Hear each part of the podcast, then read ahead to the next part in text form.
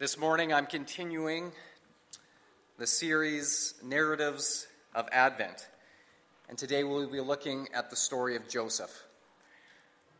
What I find very interesting is that when you look at the entire gospel narratives in both Matthew and Luke, not one word that Joseph spoke is recorded for us.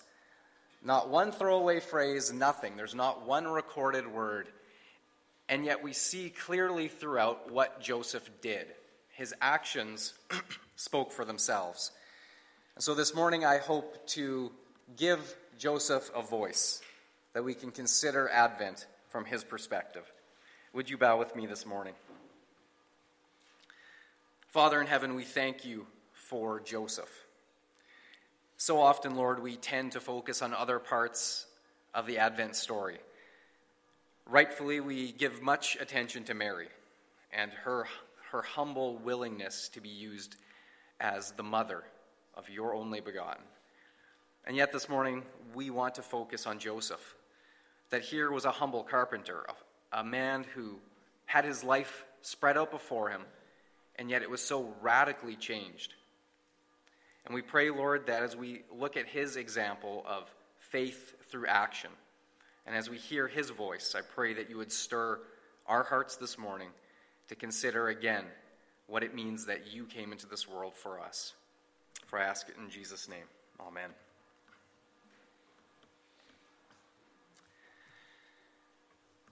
Have you ever had a dream? Anyone? Have you ever had a dream?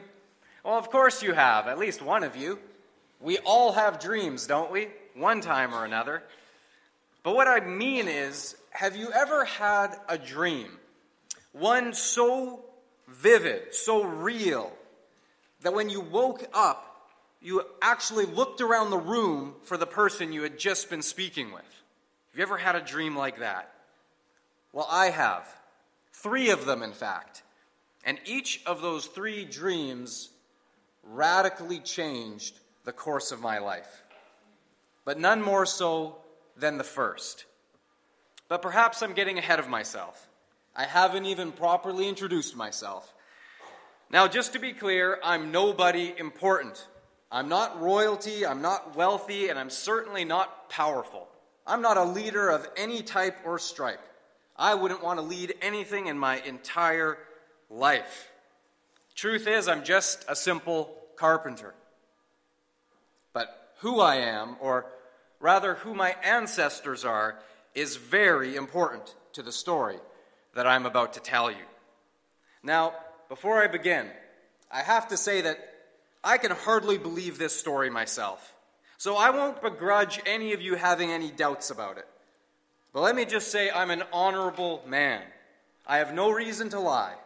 And with God as my witness, the story I tell you today is just as it happened. Now, I understand that in your culture, you have this thing called the Mennonite game. Yes? The Mennonite game, you know what I speak of? This is the game where when you meet someone new, you, you begin to ask questions to find out if you might be related in some way, right?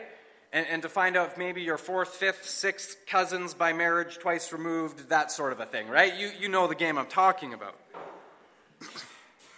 Now, don't take this the wrong way.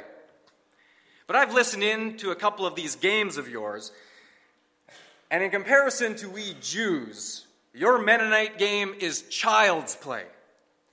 Because while to you, connecting the family tree is a game, for Jews, it is a science. In fact, in my time, every Jewish child was required to memorize their entire family genealogy. That means we knew all the begats. So, Abraham begat Isaac, Isaac begat Jacob, Jacob begat Judah, and so on and so forth. In fact, we Jews have a religious class of scribes who dedicate half their lives to keeping careful records of each and every family line for the entire nation of Israel. Huh. Career path. If you haven't had one yet, that's it for you right there.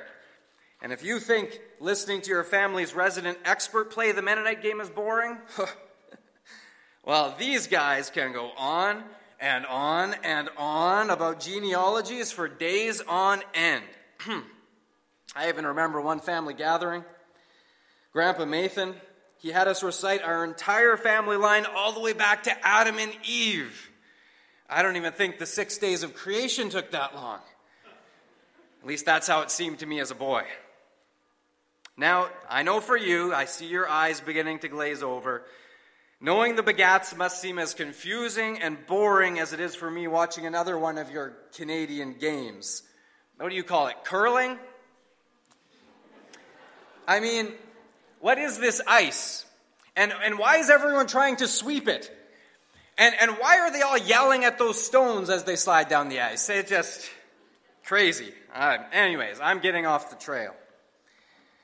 No, you see, the real reason, the real reason we Jews track the genealogies so carefully is because long, long ago, God promised my people that He would send us a Messiah through the family line of King David.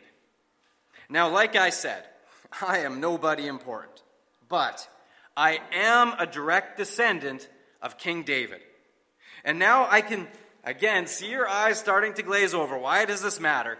Uh, I won't prove to you that I'm a descendant of King David by reciting the whole family line back to him. So just trust me on this one. It goes King David to Solomon, all the way through to my grandpa Nathan, my father Jacob, to me, Joseph. So now you know who I am. Now, if we're being honest, and I always am, all of that genealogy stuff gives me a headache. I've always been better with a hammer and saw than I was with pen and parchment, which is fine with me because carpentry is the family business. My father Jacob taught me everything I know about woodworking, and I always plan to teach my son everything I know as well, which brings me back to my dreams. You may recall another famous father and son named Jacob and Joseph. That Jacob, of course, became known as Israel, and Joseph became known as the dreamer. As a boy, I always thought it strange that my father Jacob would name me Joseph. I was no one special, our family was no one important, and there were certainly no great dreams attached to me. But now I see that perhaps my father sensed something. Maybe even without knowing it, my name was prophetic. But whatever the case, like my namesake Joseph, who had vivid dreams alter the course of his life, I did as well. And just like the first Joseph, whose dreams began with a nightmare, betrayed by his own brothers, my dream also began with a nightmare, betrayed by my beloved. Well, since we were children, I can't recall a time where I didn't think that Mary was the prettiest and sweetest girl I'd ever seen. I suspect my parents knew how I felt. So when the day came that I'd, I'd come of age and I was a man, and my father sat me down and told me that all the arrangements had been made and that Mary was now my betrothed, well, my heart just about burst for joy. I was so excited. Afterwards, I, I ran right out of Nazareth up on the hillside and I danced a jig with some sheep on the mountainside. I'm sure those shepherd boys thought I'd gone mad, but I didn't care.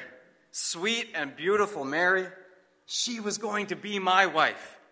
In fact, you should understand that according to Jewish law, even though the wedding ceremony would still happen in the future, as my lawfully betrothed, Mary was already considered my wife. But oh, I was still so nervous those first few visits our families got together. Gradually, my nervousness left, but never my excitement at seeing her. Every time I would give her another gift, usually a carving or some type of woodworking, our family's lives began to intertwine more and more as plans were made for the ceremony and our new home together. Oh, those were happy, exciting days. If you've ever planned for a wedding, you know what I felt like in those days. We were excited, with, filled with all sorts of plans and dreams for the future. Interestingly enough, Mary's family line could also be traced back to King David, but don't worry, I will spare you the details. But while we knew in theory that we were in the line of God's promise, neither of us could have ever imagined that we might become the parents of the Messiah.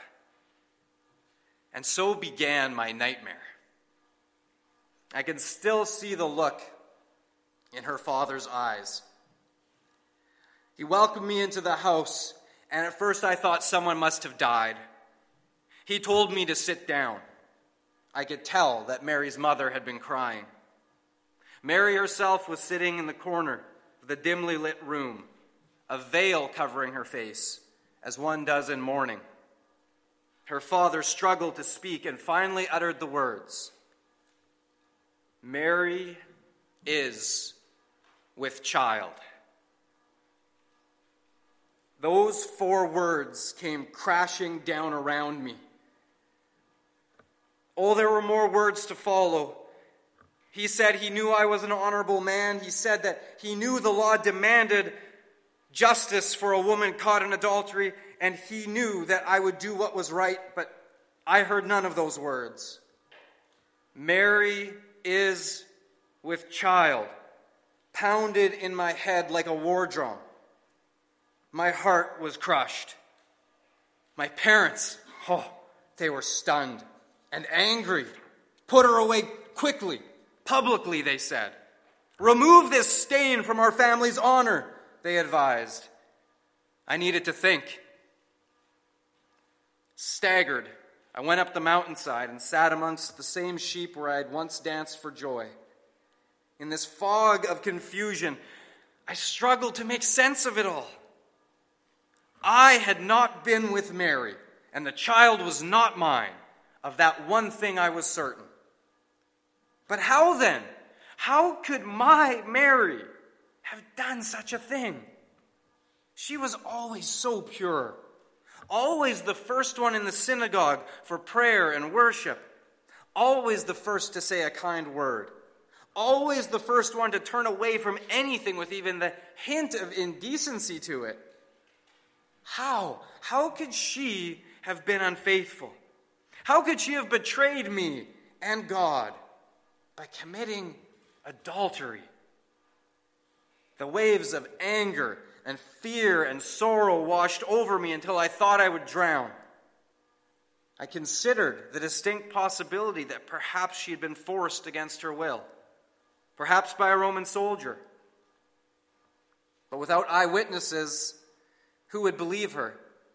And whatever the case, I knew full well that the most harsh penalty prescribed for adultery in the law of Moses was to be put to death by stoning. Of course, I never once considered the thought. No, no, no, somehow I still had to protect Mary. Even if she could never be my wife, I still loved her. Oh, how I agonized over what to do. I had to remove the stain from my family's honor. And so finally, I made up my mind. I would divorce Mary in secret. And she would then move to live with relatives far away where no one knew about her. Perhaps there she could live in peace without the stigma of being an adulteress heavy of heart on my way back home that night as I passed by the synagogue, I saw the sharp, knowing look of the rabbi. Of course he knew. And soon the entire town would know. And though I would maintain my family's honor, I knew that many would secretly wonder if it had in fact been me. I went to bed that night. Without supper, my appetite had left me, as did sleep. I tossed and turned for hours, those words playing over and over again in my head Mary is with child. Finally, my troubled mind let go and fell into a fitful sleep. And although whether I truly slept or was awake, I never can quite tell. But whatever the case, suddenly, he was there. An angel so bright, so brilliant, more bright than, than the sun is high overhead at midday. And so dazzling was this light, I couldn't even lift my hands to cover my eyes. And then his voice rang out. The voice was like that of many waters and rolling thunder overhead.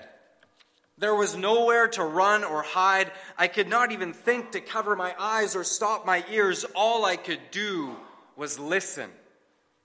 For more stunning than his presence was his message Joseph, son of David, do not be afraid to take Mary home as your wife, because what is conceived of her is from the Holy Spirit. My mind reeled son of David, but I'm the son of Jacob. Jacob is my father. Take Mary home as my wife, but what of my family's honor? What is conceived of the Holy Spirit? How, how is that even possible? The thunderous voice continued She will give birth to a son, and you are to give him the name Jesus, because he will save his people from their sins. Transfixed, I tried to make sense of these words. A son? Name him Jesus, the Savior? And suddenly, suddenly, it all made sense. Like, like fitting together the pieces of a perfectly crafted chair. It all came together in my mind. I was a son of David and therefore qualified to father the Messiah. The child was conceived of the Holy Spirit. So, no, not I, but not another man either. Ha! My heart nearly burst at the realization. Mary had not betrayed me. My sweet Mary had been faithful to me and to God all along more faithful than I could even understand.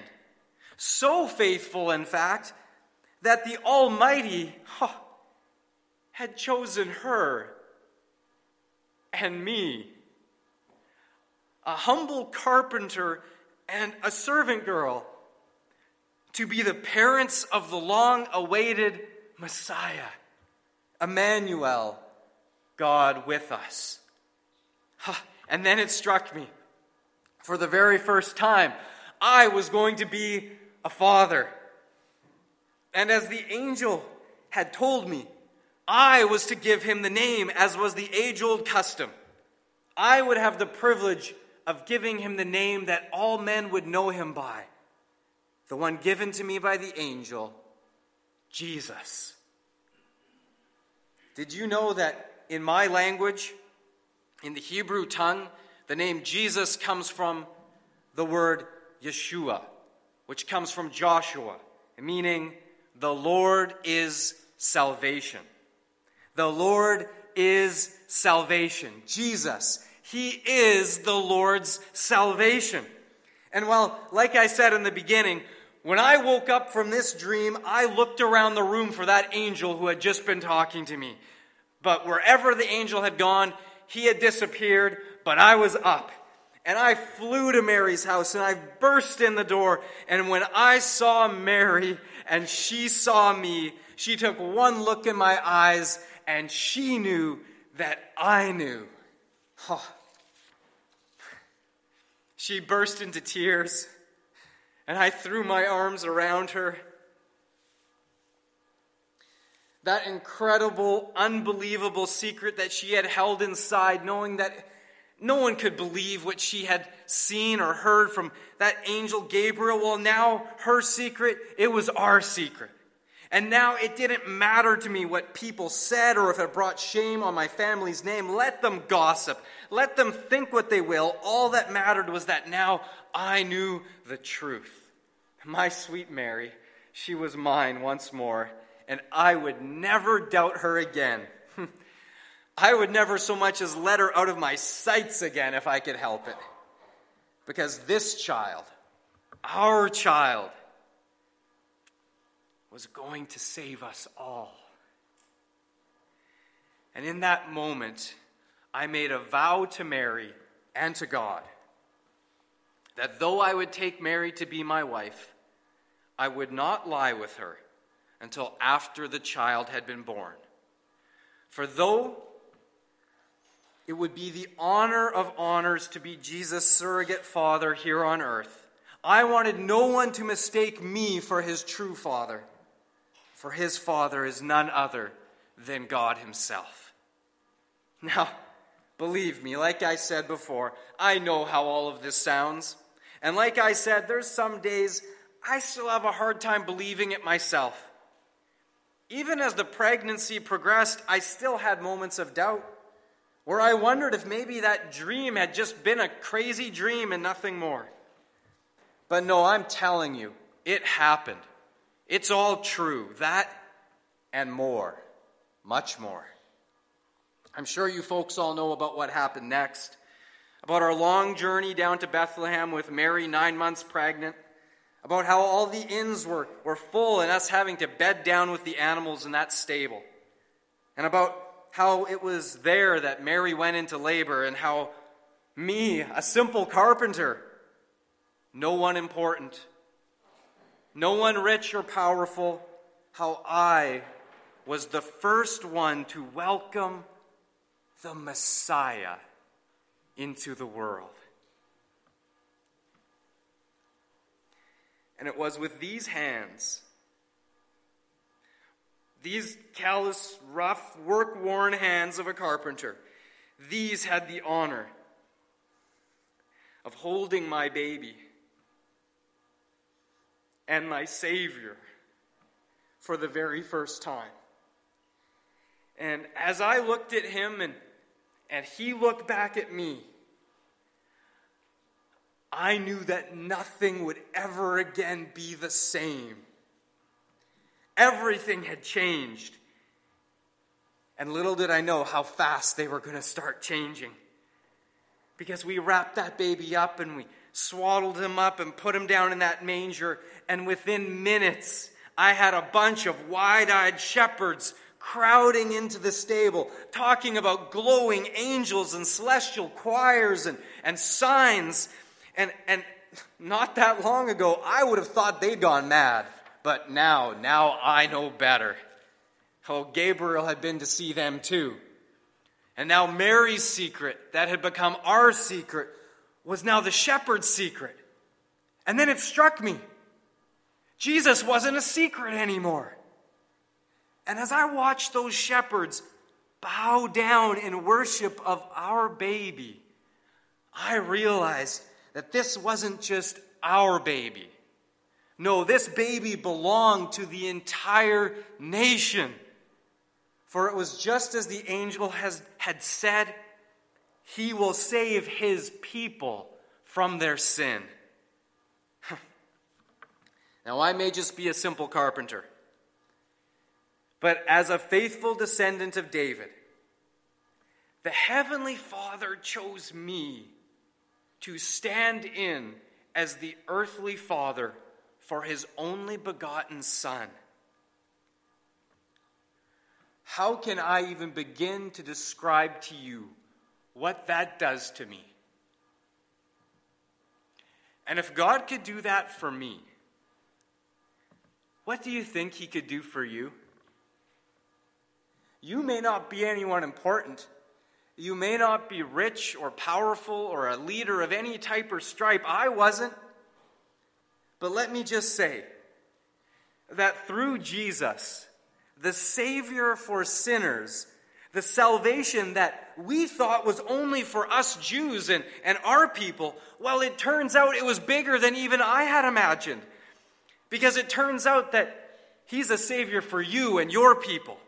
It doesn't matter, Jew or Gentile, you can become a spiritual descendant of Abraham in the royal lineage of David and born again as a full member and child in the family of God, grafted into the family tree through Yeshua Messiah, Jesus the Christ. Now, if you think that sounds like a mouthful, and it is, believe me, I've never said so many words together in my life. If you think that's a mouthful, now if you are in that family tree and in the family line, grafted in through Jesus Christ, well, next Sabbath, I expect you to have your family tree memorized from you to Abraham forwards and backwards. Next Sunday, we're going to have a review. Okay, okay, okay. I'm just pulling your leg. From you to David will do. And as for me, once this is done, I think I'll maybe go check out one of your curling games again, see if I can make sense of that. Let's pray together. Oh, Father in heaven, we magnify your name. We worship you. We lift you high. We adore you. Your ways are higher than our ways, as the heavens are higher than the earth, so are your ways higher than our ways. We are humbled and awestruck by your majesty, by your power, by your wisdom. That not only did you send your son into the world, but the people you chose to use, it was no accident. Not one of these details was beyond your careful appraisal. And from before eternity even began, you looked ahead and you chose Mary and you chose Joseph to safeguard your son in this world. And oh, what a job they did. That humbly, walking in faith, you guided them every step of the way, and they faithfully followed. And that from that moment forward, fleeing to Egypt, coming back once more, and all of the steps in between that we know nothing about, we thank you, Lord, for those faithful servants who brought you, Jesus, up as a child so that you could fulfill your life's purpose, which was to go to the cross as the perfect Lamb of God the Savior, the Messiah, the Lamb of God, and to die in our place to save us all. And how incredible is it that by that act, you saved your earthly parents as well, Mary and Joseph, their child, and their Messiah. What an incredible position that they held, and we honor them for it, but most of all, we honor you. And we thank you that now through faith you honor us. That by faith we are grafted into the family tree through your Messiah, Jesus Christ. And that now we are so honored to know that we are your children, fully inheriting your kingdom, which is soon to come. And so we agree with Jesus' prayer and say, Thy kingdom come, and thy will be done on earth just as it is in heaven. Amen.